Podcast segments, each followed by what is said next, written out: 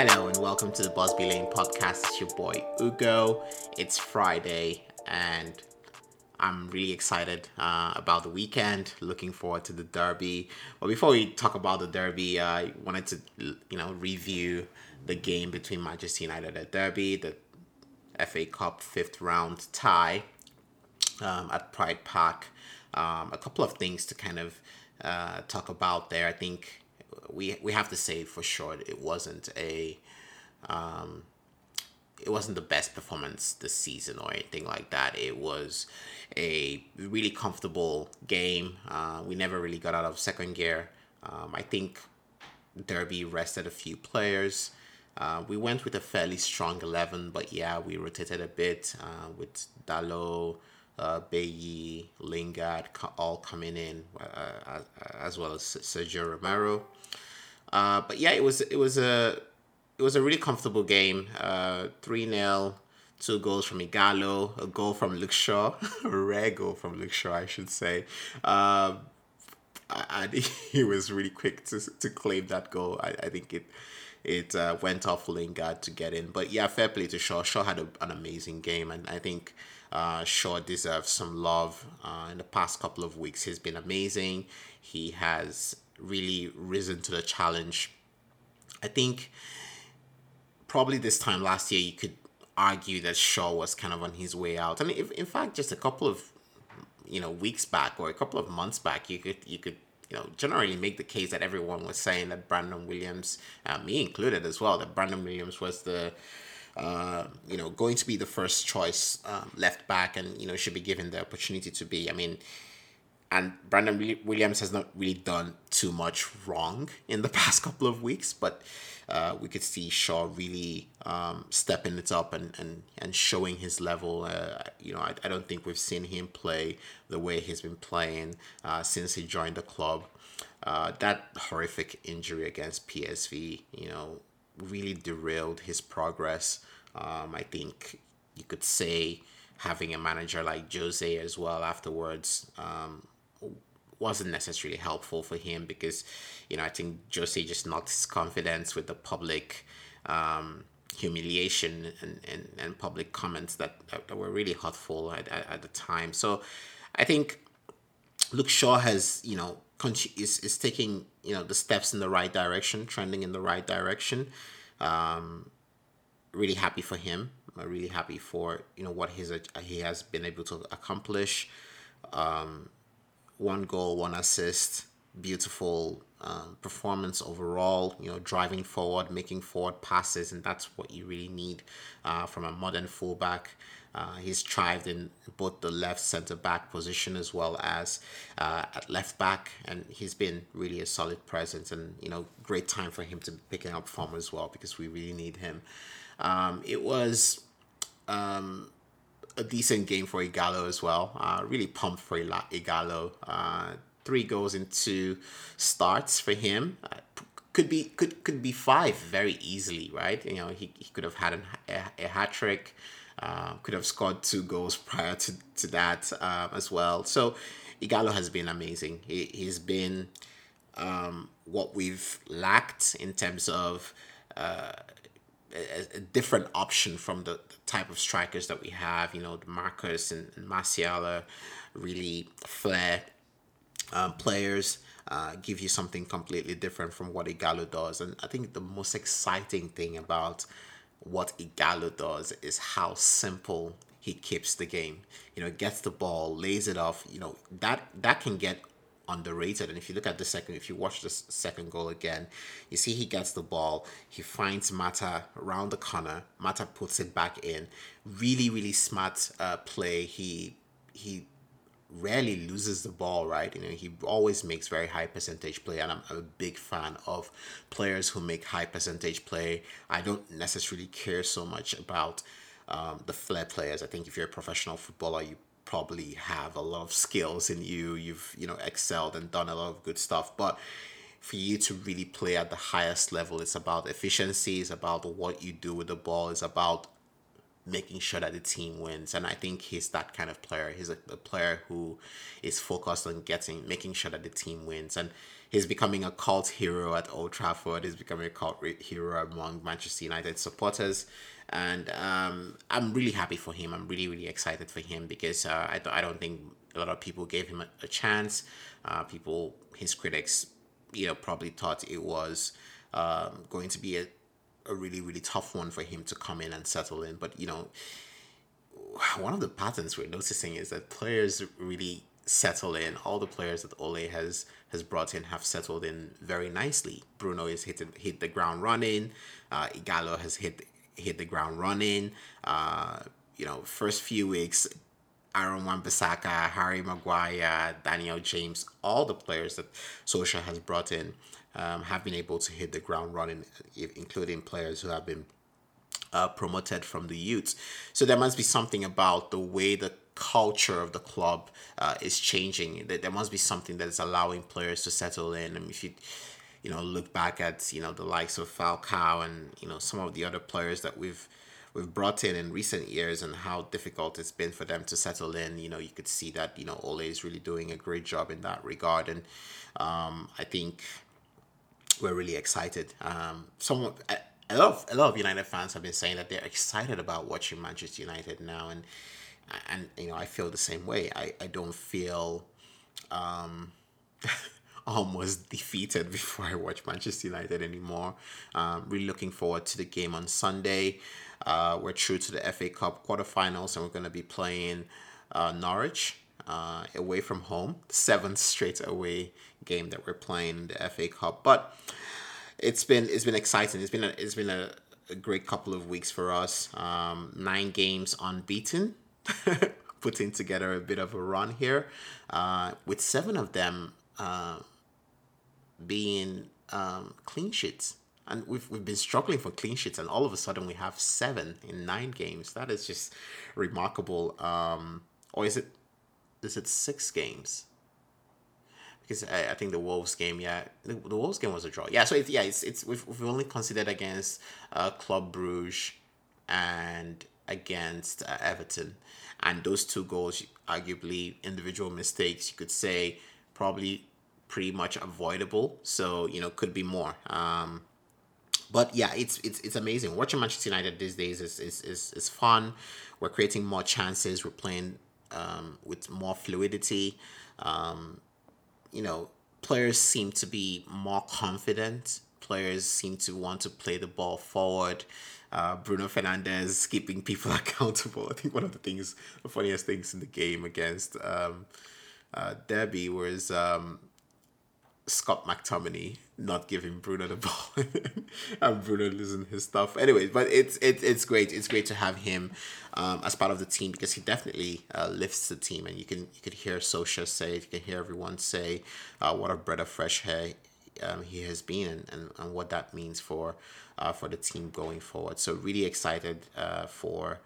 Um, uh, for, for the team and, and what we're able to to accomplish uh, for the rest of the season. We're now in the business end of the season, and it doesn't get any tougher. Uh, City and Spurs coming up. But before I talk about City, uh, Waza, it was nice. Always nice to, to, to watch Waza. Always nice to to see him, um, you know, play great to see him play against Manchester United. You know, he still got it. Like, you know, those two free kicks were really, really uh, uh, something, right? I mean, but Romero wasn't having it. Romero wanted his clean sheet. But yeah, always nice to see Waza. I think um, he he is a legend. I mean, for, for me, for, for, for, for growing up watch, watching Manchester United, Waza was a you know a fixture for us.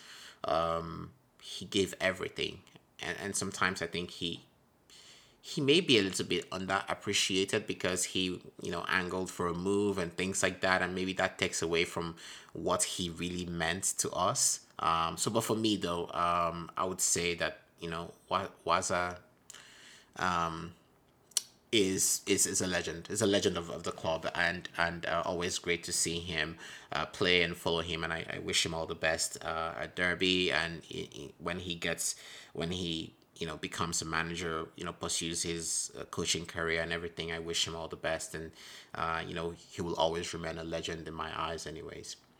Um, yeah so down to city. Um, with cities it's tough right? Because they, they've picked up form as well right? They've been playing amazing football of late uh, steamrolling teams as they always do. Uh, it's always difficult to gauge or to predict what the game would look like in the derby.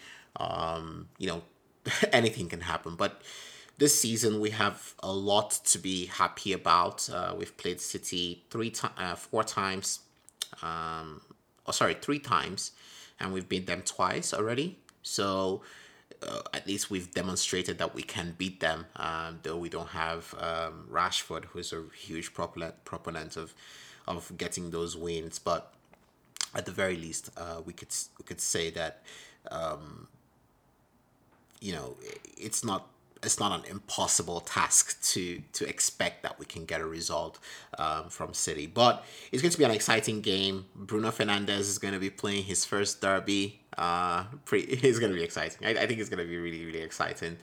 Um, we have some injury concerns that I don't know. Um, you know if Ole is being completely transparent about the injury situation, but Aaron Wan-Bissaka is injured. Harry Maguire seems to be injured as well. Daniel James as well.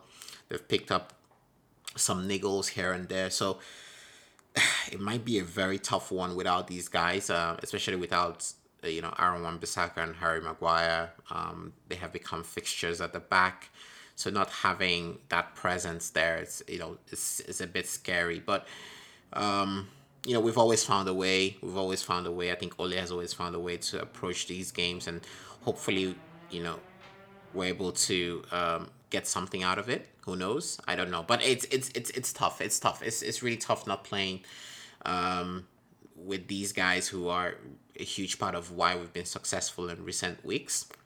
Uh, but yeah, but um, I've been kind of thinking about it and trying to figure out exactly what Ole is going to do in terms of formation. Um, we've played different types of formations again different against different teams in recent times we've played a diamond we've played 4 to 3 1 we've played 3 at the back or 5 at the back depending on how you want to look at it um, so I don't know what he's gonna do. Um, it will be interesting to see exactly what his his thoughts are. Now, it's difficult. I mean, picking a team, especially in the midfield side, is, is a, a bit difficult in recent times. But if he's going to go three at the back, I would say De Gea in goal. I would say, I don't know if Aaron Wan-Bissaka is going to be fit to play. Uh, if not, then you're going to play Dalot as a right wing back. Uh, Lindelof definitely is going to play. um, so if Maguire is fit, uh, obviously he starts, but if not, you won't be too um, fussed about Bailly playing. It's not the worst thing in the world. Bailly has has been solid. He has uh, the pace. He, I think he, he can he can thrive in games like that. So probably no problem there. But it can be a bit rash. You know, you know, Maguire kind of steadies that defense. So I don't know what it's gonna look like playing against a team like City uh, without the leadership of Maguire. But yeah, so Bailly can play probably, and in the left center back position, you probably want to go with Luke Shaw because you know he's been solid in that position, and and then at left wing back you go with Brandon. Uh, in midfield, if you're going with the midfield three, and this is really tough. Yeah, I was as I was thinking about it, I was like, you know, do you drop Scott? Scott played ninety minutes. Are you gonna drop him? Has he warranted that? And I don't think you should because I think he gives us a lot of energy and we're going to need a lot of energy against City because you know they're going to dominate the ball. So we need people who can get around the pitch. So do you play Matic, Bruno, Fred, or do you play Scott, Bruno, Fred? Like how do you really go about it? And that's that's a tough one. Uh, but the good thing there is also that Bruno can also play in those forward positions. So if you're playing a three-five-two as an example, um, then you have Bruno um, probably as a second striker with Martial. I don't know. But yeah, if you're going with three midfielders, then you're going maybe with Matic, Bruno, and Fred. And then up front, you want to go with Mason and Martial. I still want to see Ighalo play alongside Martial because I feel like Ighalo gives us quite a lot. He occupies those center halves uh, very nicely. He, he gets people to play in and around him. So I'm, I'm really looking forward to to, to seeing him play, but he played 90 minutes against Derby, so I'm not expecting that he's going to be starting the game um, against City. So, uh, but yeah, I would really love to see that happen. Um, on the other hand, if he sticks with a 4 to 3 1 uh, formation, then he's going to have to go with uh, either Bissaka or Dalot in, in right back, uh, Maguire in centre back, or, or Lindelof, uh, Shaw at left back. Then is he going to go with a, a midfield three of, probably a midfield three of Matic, Scott, and Fred? Probably playing Bruno. I, I don't think playing Bruno out of position makes any sense anyway. So you probably still want to go with maybe Matic, Fred, and Bruno without Scott. I don't know. I don't know how I feel about leaving Scott out of a, a, game against City, considering how tenacious he can be and how dynamic he can be and how much ground he can cover and and give us um, that solidity that we we need in in midfield. Uh, in the same vein, do you drop Matic? so it's tough. It's tough to say. I, am I'm really looking forward to what what Ole is going to be doing. Uh, but it's going to be tough. It's going to be tough. But if he's able to, if he decides to go with a diamond, um, diamond would be great in midfield. But then you know, City is way too good to be experimenting. You know, City is way too good to be experimenting because um, you know, we're going to lose width and, and they will really, really pounce on us if, if we lose width. So we need to maintain some kind of width. So which is why I'm leaning towards the 3-5-2 as a potential formation. Um, I think the two up front will always be kind of Mason and, and Martial, uh, given that they were rested over uh, in the week. Um, but yeah, it would be nice to see a, Ighalo as well. For City, I think De Bruyne is a doubt. So you know, who knows? But has that ever stopped City? I mean, City is, is just an amazing team, and um, it's going to be stopped. Very, very tough to stop them. Um, it's going to be a tough game. It's really going to be a tough game, but we have to believe. We have to go in there believing that we we can win. We've demonstrated that we we can do it. We've done it before, so. Um, we'll see how it goes. I'm, I'm really excited about uh, what the game is going to look like. Before I um, before I I end the podcast, I want to talk about the abuse on Lingard. And I, have said this, I said this in, in one of the episodes as well, that the kind of vile abuse that people like Jesse Lingard, Andreas Pereira, and our players generally receive is just despicable and it's unacceptable. I, I do hope that the police get him. I do hope that the, the authorities get the get the fan who was abusing Lingard and I hope he does pay the consequences because I don't understand this. I, I, I don't want to believe that these are Manchester United fans because I don't understand how any fan would hate their the player that they support or the player that plays for the team that they support the way that some of fans are uh, hating our our players. I, I don't know if it's social media. I don't know what it is, but there's this culture of bullying, of abuse, of online hate that needs to stop period it just needs to stop because it is ridiculous it is completely ridiculous and um i i am just i'm just appalled by it. I'm just appalled by it. I have i have no words really. Um it just it's just it's just annoying to, to see. And you know these are human beings. These these are players that we support. Uh, we loved lingard when he you know he gave us good times. He made us feel happy. And again i continue to say it. Nobody comes to you to berate you when you have a, a crappy day at work or anything like that or a crappy day at school so why you know nobody does that to you so why why do you feel the need uh, to berate someone who's probably going through a tough time like it's it's it's just it's just crazy I, and I, I i don't understand why this is allowed to happen um anyways um let's see what the weekend brings. We, we hope we're able to uh, get a win.